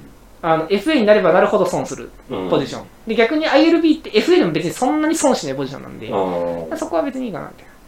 であと、OLB はもう如実に上か下かでもう差が出ます。うん。うん。やっぱりトップ10レベルのタレントとその下では、やっぱりその体制しにくいですよね。まあその、たまに例がいますけど、TJ ワットとか。でも基本的にその、うすごい選手って、まあボンミラーしかり、ニック・ボサしかり、えーと、ジョーイ・ボサしかり、うん全部上じゃないですか、うん。指名が。うん。だからそういう意味では、ドラフトはもう OLB か、オフェンスタックルに BPA で突っ込めたら一番いいなって。そうだね。オフェンスタックル欲しいね。うん、なんかボ、まあ、まあ、最悪ボールズトレードしましょう。はい。っうん。ていうぐらいでもいいと思います。まあ、正直センターもアップグレードできるのはしたいですけど、うん。うん、まあ、あとはなんか誰をどう使うかですよね。もう完全に。まあ、ムーティが意外と微妙なので、うん。まあでもメイナーズは絶対当たりなんですよ。うん。すごかったですね、去年。もうすごかったね。ランブロック、鬼みたいに強かって、うんで、パスプロも最初はひどかったですけど、だんだん安定してきて、うん。ああ、こう。で、だから僕ちょっとびっくりした。グラスゴー残すんだとか思いましたけど、まあでもまあバックアップとか、まあその一番強いロスター組もうと思ったら、まあ確かにいて悪くないし、いや、だから、グラスゴーの契約に関しては、実質的にあれ控えでもいいよねっていう契約なんで。ですし、あとあの値段のベテランってめっちゃ貴重じゃないですか。うんだからシーズン中元気ならトレードされますよね。うん。絶対、ライン。ああ、そういうことか。はい。うん。まあ、だから5巡ぐらいでグラスゴートレードは全然あると思います。うんオプションとして。ただ、単純に FA 出すより得意じゃないですか。うんドラコストとしては。まあ同じサラリー払うんなら、そのどうせデッドマネーが出るので、うん。考えたら得なので、まあそういう意味では、まあまあい、まあまあいいんじゃないかな。で、逆に戦力としてなるなら、それはそれでまあ、ラッキーだし。うん。戦力として、なんだっけ、あの、試合に出ればボーナスが組めるようになってるから、そうですねそれはそれでいいかなっていう。だからいい契約かなっていうのはそうですね。。だからまあ、グラスゴーが飲んでくれたのが嬉しいですね。うん。まあ、でも本人も思うとこあったんでしょうね。あんま活躍してないもんな、俺とか。まあ、言うてもマイナースやらよくやってたもんね。マイナスはすごい良かったです。まあだから、クッシェンベリーと、なんだから、あと、えーダルトン・ライズなんですか、うん。あのままでいいのかみたいなとこありますよね、うん。正直。うん。悪くはないけど、良くもないよね、みたいな。うん。かもなく不可もなくなので、だからそこを、じゃあ誰がするんですかみたいな。だからそれこそ、まあだから、メイナーズ、マイナーズはほぼ確定だと思うんですよ。ライトガードでマイナーズ。で、俺のセンターとレフトガードを、まあ、ムーティーとライズナーとクッシェンベリーと,、えー、とグラスゴーの4人で争うみたいな感じになるのかなというふうに思います。って感じですかね。ライトタックル。まあ、ライトタックルは、うーん、まあなんか、まあ、とりあえず、あの、FA で抑えておけばいいと思います。うん。てかなんか、基本的に全ポジション FA で抑えた上でドラフトは望んだ方がいいです。どのチームどのチームも絶対。明確な穴を作っていいのは1順1位だけです。うん。一順一位は明確な穴を作ろうが、欲しい選手がいるんだったらいいですよ。うん。だから、お前レフトタックルいないのお前のチームって言っても、まあ一順一位でエヴァンニール取るからいいよって言ってればいいんですよ。うん。そうなると。でも、それ以外の選手あのチームは、なんか気づいたら別のチーム自分の一個上飛んできて、なんか目当ての選手取られたんだけどみたいなことが発生してしまうので、うん。あの基本的にそれ以外のチームは必要最低限埋めた上でアップグレードした方がいいっていうのが基本の考えです。うんまあ別に解雇もできますし、まあその変な契約しなければですけど、うんだからそういうところになるんじゃないかなっていうふうに思いますね。じゃあ、ケイノコさんがフリーハンドを与えられて、はいドラフト指名っつったら、はいキウイで誰誰誰っていうか、どのポジションエンドですよ。エンドえエッジですよ。エッジ。うん。だって一番バリューが高いですうんうんうん。僕あ僕は基本的にその BPA って言ってあのベストプレイヤーアベイラボーっていう考え方ですねさあそ要はそのその時点で残ってる上で一番いい選手を取ろうって考え方をするんですけど、うん、らそうだったらエッジじゃないですかそれでサーテン。去年ですか、うんいや去年は別にサーテンでもなかった。去年は誰だったんだろうまあでも3点だったのかなちょっと見返してみましょううん。多分どっかにあるんじゃないかな去年はですねマイカ・パーソンズですねあー、パーソンズはい、か。僕はパーソンズにしてました。パーソンズがデンバーで、ダラスがサーテンでした。僕の予想は。まあでもどっちにしても当たりですけど。あだからその、なんでサーテンじゃなかったかっていうと、ブロンコスにコーナーバック3人いたからです。うん。だからサーテンじゃなくて、パーソンズにした。でもまあ別に、まあ多分パーソンズ今年のルーキーオブザイヤーですけど、うん。まあまあでも、サーテンが悪かったかっていうと、まあ別にそうではないので、うん。まあまあまあまあ、いいんじゃないですか？いいいいんじゃないですかっていうか、まあなんか、どどちらにしろ良かった結果なんじゃないかなと思います。うん。そこは。そうですね、去年はパーソンズにしますね。で、マック・ジョーンズの評価がすごい高い。8位です。あー。8位でカロライナ・マック・ジョーンズしてましたね、去年。うん、で、逆に低かったのは、トレイランスですね。ああえず外とさっさと消えたもんね。またまあ、まあ、ポテンシャルベンチはトレイランスは完全に。うん。僕、逆にトレイランスダメだなって思ってた理由は簡単にこいつパス下手くそなんだよなっていう。僕、基本的に QB はパスが上手いかどうかでまず最最初判断する。まあ、そりゃそうだ。ででパスのパスが、まあ、大体同じレベルに来たら、あとは、あのその一定レベルを超えたらですよ。うん一定レベルを超えたら、突き抜けてもいかない限りは、次はそのポテンシャルの高さで全部見るので、うん。でまあ、そうなったら、まあ、フィールズ3位でしたからね。結構あうん、だからまあフィールズでもマック・ジョーンズでも平均レベルが上だから、あとはポテンシャルとか総合的なタレント考えたらフィールズかなって思ってフィールズ3位にして、うんマック・ジョーンズ4番手にしてましたけど、うんトレイランスは単純に去年の時点でパスが下手くそだったので、うん。こいつ、なんで一巡なんだろうって思いながら見てましたね。うん。まあでも、だからまあサンフランシスコ3位なので、結局彼は、まあなんかそれだけ高くポテンシャル変わりだってことなんでしょうね。うん。うん、僕はあんま感じなかったですけど、まあだからそのアームタレントであったりとか、まあその視野の広さであったりとか、まあそのも、まあその最低限のモビリティ持ち合わせてるよねみたいなところで、多分評価されたと思うんですけど、こいつな、女子アリアで絶対下なんだよなって思いながら見てましたね。うん。絶対あれの方がうまい。って思い。で今でも思ってます。うん。まあまあ、まあでもまあ、うんそう、まあまあ、サンフランシスコが信じたならいいんじゃないですかって思ってます。まあ、シャナハンだしな。うん、まあどう生かすかわかんないですけど、なんかパス上手くなってるよみたいな噂はありますけど、うんまあ知らないですよ。来年1年間通して見てみて、全部判断すればいいかなみたいな。うん。やっぱ1試合だけいいってことは全然あるんですね。なまあ、それは、それは誰でもある。それこそ、あれですよ、あのグリーンベイにいたマット・フリンさんって人は、うん1試合6タッチダウンパスを投げて、なんかラスあのレイダースに超大型契約で移籍しましたけど、なんかくっそほど一人で残してって、グリーンベイに出戻りしてましたし、まあ、そういうことってあるんで、よく。時々だから本当謎な FA 超大型契約ってあるよまあ、ね結構ありますけど、えまあ、なんか、やってくれると、おやらかしてんのこいつって思いながら見てますけど、うん。まあでも、わかんないですよね。誰がどう成功するかなんていうのは。なうん。そそればっかり。まあでも、結構、あれですね。なんか評価がブレブレというか、なんかいろいろ変わってますけど。うん。うん。まあ、なんか、そんなに順番はそんなにミスってはないかなって感じ。まあ、言うてもナジー・ハリス活躍してるしね。いや、でもナジーはタッチ数多いだけですよ、あれ。なナジーは、結局、オイルが強くないと活躍しないんで、あだから今年ジャボンテの方が絶対上です。僕は、僕は、ジャボンテあそういうことかあ、ジャボンテの方が上。あ。うん。だって、ナジーの平均キャリアって3.3ぐらいですよ。あ、そうなんだ。うんあの、まあ、だから全然、あのまあ、もちろんオープンスペースだったら、ナジーってすっごい才能ある選手なんですね。うん。これも間違いないんですけど、あの、タイトなスペースだとナジーはそんなに活躍しないんですよ。うん。別にそれが悪いというか、まあそういう選手なんで、うん。いかにその強いオイルでオープンスペース開けてあげましょうとか、オープンスペースでナジーにボールを持たせようかみたいなのを考えるのはチームの仕事です。うん。うん、でも単純にナジーは今年はキャリー数が多いからヤードは稼いでるけど、内容で言ったら絶対ジャボンテの方がいいです。うん。って感じで僕は思ってます。やっと当たったなって感じだったもんな、じゃあ本当に僕、まさか行くと思ってなかったんで、え？ランニングバックでいいの？みたいな。いらなくね？と思ってたんですけど、なんか、大活躍しちゃったんで、もう僕は手のひらくるくるで喜んでます、今。つうかまあ、ランニングバックはね、僕はもともと大好きなんで、はい。やっぱね、ランニングバックでああいう選手が来てくれると、本当にそれだけで舞い上がっちゃう。まあ、テレル・デイビスですね、これは完全に まあ、デイビスより多分ちょっと足遅いんですけど、うまあ、なんかデイビスよりなんかわけわかんないランはしてるんで、ん。なんわけわかんない。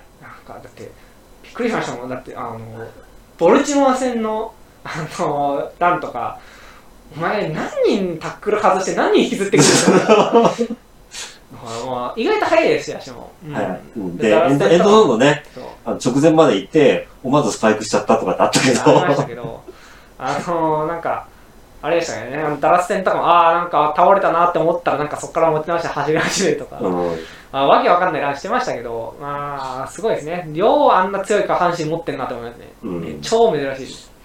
やっぱなんかその、ジュークムーブっていう、その横の、その、動きとか、カットバックの切れ味が鋭いタイプっていっぱいいるんですよ。うん。あそこまでなんかその強靭な下半身っていうと、まあ、セイコン・バークリーぐらいですか？結構とか、ニック・チャブとか、ああいうイメージなんで。うん。まあ、そこ、まあ、NFL でもトップクラスの下半身の強さだと思います、あれは。セイコンはもっと化け物ですけど。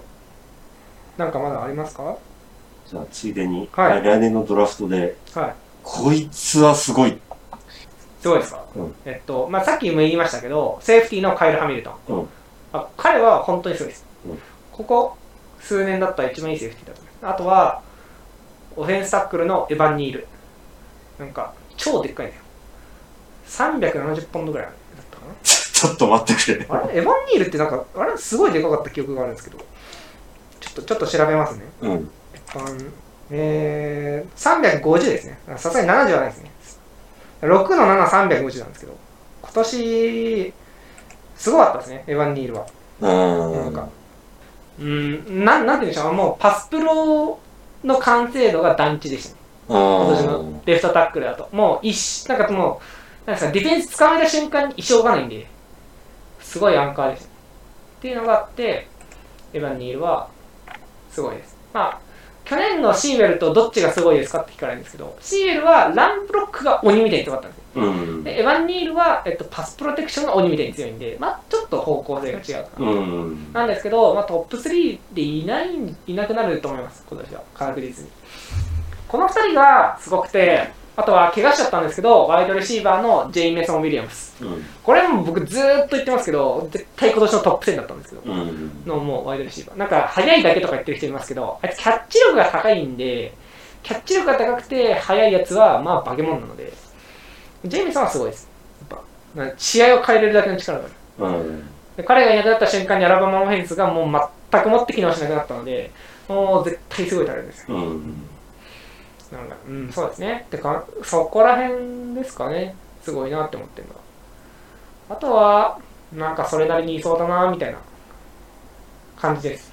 他、他は。うんまあ、あとあれですかね、まあ、あの一巡一位候補にやってますけど、あの、エイダン・ハッチンソンって、エイデン・ハッチンソンっていう、ミシガンのディフェンスエンドなんですけど、うん、なんか、あのスピードとか、そのテクニックだけだったら、その、ニック・ボサとか、えっと、チェイス・ヤングとかの方が絶対上なんですマイルズ・ギャレットとかなんですけど、プレイリードの正確性と、その、頭の良さ、みたいなところは、ハッチンソンはすごい高いな、みたいな。うん。うん。うん、まあそうですね。まあだから結構、ハッチンソンは JJ ワットっぽくなりそうみたいうん。な。頭がいいんでいろいろなところにセットできるし、いろんなそのプレーに絡みにいけるみたいな。うん。まあ、ももうちょっと、なんかごつくならないとちょっと厳しいですけど、サイズ的には。と、あとは、ケイボン・ティポドっていう、もう一人のディフェンスエンドがいて、こっちはもうパスラッシュがまあエグいみたいな。まあ、まあ、ポテンシャルがあってっていう感じなんで、まあ、この5人ですかね、すごいのは。うんうん特特にすごいって感じですけど。そうするともう今年はそれはブロンコスは取れないあであまあ、ジェイミソン・ウィリアムスだけは取れる可能性ありますけど、うん怪我したんで、な。うん。あのワイドレシーバーいらないじゃないですか。まあね。だから、だから来ないです。うん。うん、だって、今年ワイドレシーバー取ってどうすんのって話なんですよ。うんだって、あのレシーバー、いいレシーバー5人取ったって全員フィールドに並べられないんですよ。うん。4人の時点で限界なのに、うんこれ以上取ってどうすんだってなっちゃうので、うんいらないですね。まあ、多分全部届かないです。まあ、まあ、しょうがないんじゃないですか。届かないものは届かないものとして、なんかその、はい、あの眺めて、他チームで頑張ってくれって感じです。うん。あのまあ、幸いなことに同地区には絶対に来ないので、まあね。100%来ないので、うん。あもうなんか気軽に応援できます。はい、お楽しみいただけましたでしょうか。えー、ケイネコさんとの対談でした。えーこのシリーズについては、あの、これからもやっていくつもりでいます。それから僕自身もですね、まあちょっと笑いすぎたかなとかね、インタビュアーとして、やっぱりもっともね、学ぶべきところがあるかなっていうところは思ってます。それから、あの、自分でね、自分の喋ったものを聞き返す、それから対談として収録したものを聞き返すっていうのはとても勉強になるなということをね、今回非常に思ったので、僕もずっと一人で、ポッドキャストを喋ってましたけれども、あの、こういう形で、対談という形、それからどちらかというと僕は聞く立場になるわけですから、その部分で、まあ聞き方が下手だったって反省も多々あります。なので、このシリーズについては今後また、あの、続けますし、ケネコさんのお時間のある時、彼の気が向いた時に、またあるかもしれませんので、その時にはまた、えーアップグレードして僕も望みたいなというふうに思っています。はい。ということで、長くなりました。お聞きいただきまして本当にありがとうございました。ポッドキャストのフォロー、それから、えーレーティング等ご協力いただければありがたいと思います。この後に爆弾を置いておきますが、ここで一回終わりを、終わりのアナウンスをしておきます。はい。ということで、皆様体にお気をつけてまたお目にかかりましょう。エンフィエネッシュ、ナハダンタース。はい、ということで、えー終わった体で終わってないというね、余計なことをね、喋るので、あの、終わった体で終わってないんですけれどもね、あの、っていうのは、例えばなんですけれども、僕はパトリック・マホームズを見ていてすごく思うのは、やっぱり LA の再来、LA の再来だと思うんですよ。やっぱり。で、もう一つね、僕がすごく思うのは、どっちが上って実はね、あまり言いたくないんですよね。だから、あの、LA より上かもしれないけれど、まあ、その上下を言ってもしょうがないので、時代が違いますんでね、圧倒的に。うん、このパス全盛の時代とね、あの LA の時代はまた全然違いますんで、あの、スタッツ比べてもしょうがないと僕は思ってますから、ただ、LA の再来と思った時にそれを応援したいと思うかしたくないと思うかっていうのは人によって違うかなと僕は思うんですが、僕は応援したくなるタイプなんですね。で、なんでそういう話をするかっていうと、あの、ケイネコさんを見ててね、あの、すごく思うところがあるんですよ。っていう、それをね、ちょっと最後に喋るんですけれども、まあ、間違いなく彼は、あの、この、このパートは聞かないと思いますので、あの、心置きなくここで喋ってるんですけどもね、まあ、聞かれて困るような話ではないんですけれども、あの、簡単に言うとね、若い頃の自分を見るような気がするんですよ。あの、あの頃の自分だったら、間違いなく、そうですね、あの頃僕の身の回りにはアメフトに詳しい人なんかほとんどいなかったので、ほぼゼロに近い状態、ごくわずか少しだけ知ってる人がいるって状態だったので、あの、競う相手がそもそも全くいない状態でしたから、比べてもしょうがないんですけれども、ものすごい勢いで知識を集めて、ものすごい勢いでいろんなことを覚えてたっていうことは覚えてます。そして、今僕がもしね、若くて、今このインターネットの時代でこれだけ試合を見ることができて、これだけのデータが揃っている状態であれば、ケイネコさんと同じことをやっただろうなっていうことに関してはね、僕は確信を持ってるんですよ。だから、彼を見てるとね、ただただ応援したいって気持ちしか出てこないんですよね。うん。で、それと、これは、ポッドキャストをやっていても、それから全てのことにわたって僕の基本的なものの考え方なんですけれども、僕はどんなことがあっても若い人が絶対にもっと社会の前に出て、あの、活躍すべきだというふうに思っていて、僕を含めた僕より上のおっさん世代が若い人の口を封じたり、若い人に気を使わせたり、若い人に物を、若い人をも上から押さえつけて物を言う言うことを聞かせようとしてるっていうのは僕大嫌いなんですよね。ただ、もちろん、僕には僕自身の夢があり、僕には僕のやりたいことがありますので、それに関してね、邪魔をさせるようなつもりはもちろんないんですけれども、だけれども、同じようなことをやるのであれば、若い人の方が絶対能力があると思うし、彼のね、ケイネコさんとか特に見てると、あの、彼のね、能力があればね、これぐらいのことは絶対できるだろうなって確信は僕は持ってるので、で、彼がね、僕よりもね、知識があるってことは言うまでもなく分かってることなんですよ。だから、どんなことがあっても、あの、彼の道を塞ぐような、邪魔をするような、彼のやってることに口を出すようなことは僕は絶対やりたくないですし、それは、あの、もちろん、彼に対する、あの、応援したいって思いももちろんありますけれども、基本的なものの考え方として、僕みたいなおっさんが社会の前に出て偉そうなことをしてはいけないっていうね、根本的な僕の考え方があるからでもあるんですよね。だから、偉そうなことを言ってるおっさんは嫌いです。自分がやっちゃうこともあります。それは自覚もしてますし、自分を自分で嫌いになることもありますけれども、俺の言ってることは正しいだろうっていうことでね、偉そうにえばってるおっさんは僕は大嫌いです。なので、できるだけ自分がそういうことをしないで済むように、そして若い人が同じようなところで活躍をしているのであれば、僕は必ず道を譲ろうということを思っています。それが僕の全てに関する基本的なものの考え方なので、それからね、わかるんですよ。あの、ケイネコさんがね、あの、えっ、とね、これもね、僕はね、言葉の使い方としてあまりよろしくないけど分かっててものを言うんですけれども、彼はね、自分の言いたいこと全部言ってないんですよ。それから自分の目の前にいる人間にちゃんと合わせてものを言ってるんですよ。あのね、言い方悪いのは承知でっていうのはこの部分なんですけれども、頭のいい人間ってそれができるんですよ。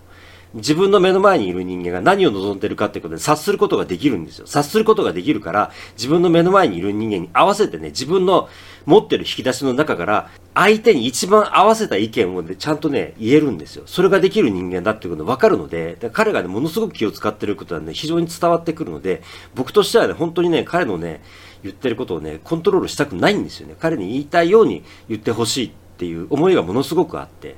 だからそういう部分も含めてね、あの彼のような能力のある若い人に、どんどんどんどんこの社会に出て活躍していってほしいですし、その意味でも、こういうポッドキャストで少しでも僕がね、貢献できるのであればという思いはもちろんすごくあります。もちろんその一方で、僕自身もね、学んでいることはありますので、あの、BPA っていうことに関してもね、あのね、ようやくちょっと分かってきましたね。うん。僕はどっちかっていうとニーズで取るタイプなんですよ。えー、ミレンハイの僕のね、ピックなんかいちいち見てないでしょうけれども、ミレンハイ見てて自分でもよくわかるんですけれども、僕はね、ニーズで取るタイプなんですけれども、BPA っていうことの意味がね、やっと少し分かってきた気がするので、もしも今年ね、あの、ブロンコスの GM がいないようであれば、ミレンハイはステイで BPA で取ろうかなっていうことを考えていたりもします。ただし、さっきからの話の引っ張りで言うと、もしも今年ブロンコスの GM をやってみたいという方がいれば無条件で僕は道を譲ります。それは僕の生き方基本姿勢です、はい、なのでいろんな意味でねこれからのことをね自分でも学んでいきつつあの彼の言うことがね全て正しいと思って丸ごと丸飲みして受け入れるってわけではなくね自分の意見自分の考え自分で自分え自分で考えるということをね放棄するつもりは僕はないので、その一方であの彼の意見を聞きつつそして、ま自分で学びつつあの遅いですよ。本当に。英語フィンランド語を勉強していろんなことを仕事をしながらで、ね、本当にね自分でもね若い頃に比べて圧倒的に遅いよね自分で気がついてるんですよもうイライラしてしょうがないんですよだけれどもこれが今の自分のベストなので仕方がないのでそれでも前へ進んでますからそれを支えに自分で頑張っていこうと思っていますこんなおっさんのね、くだらない話最後までお付き合いいただき本当にありがとうございました。ぜひまたお目にかかりましょう。それでは、インフィニッシュ、ナハダンタース。これで本当に終わりです。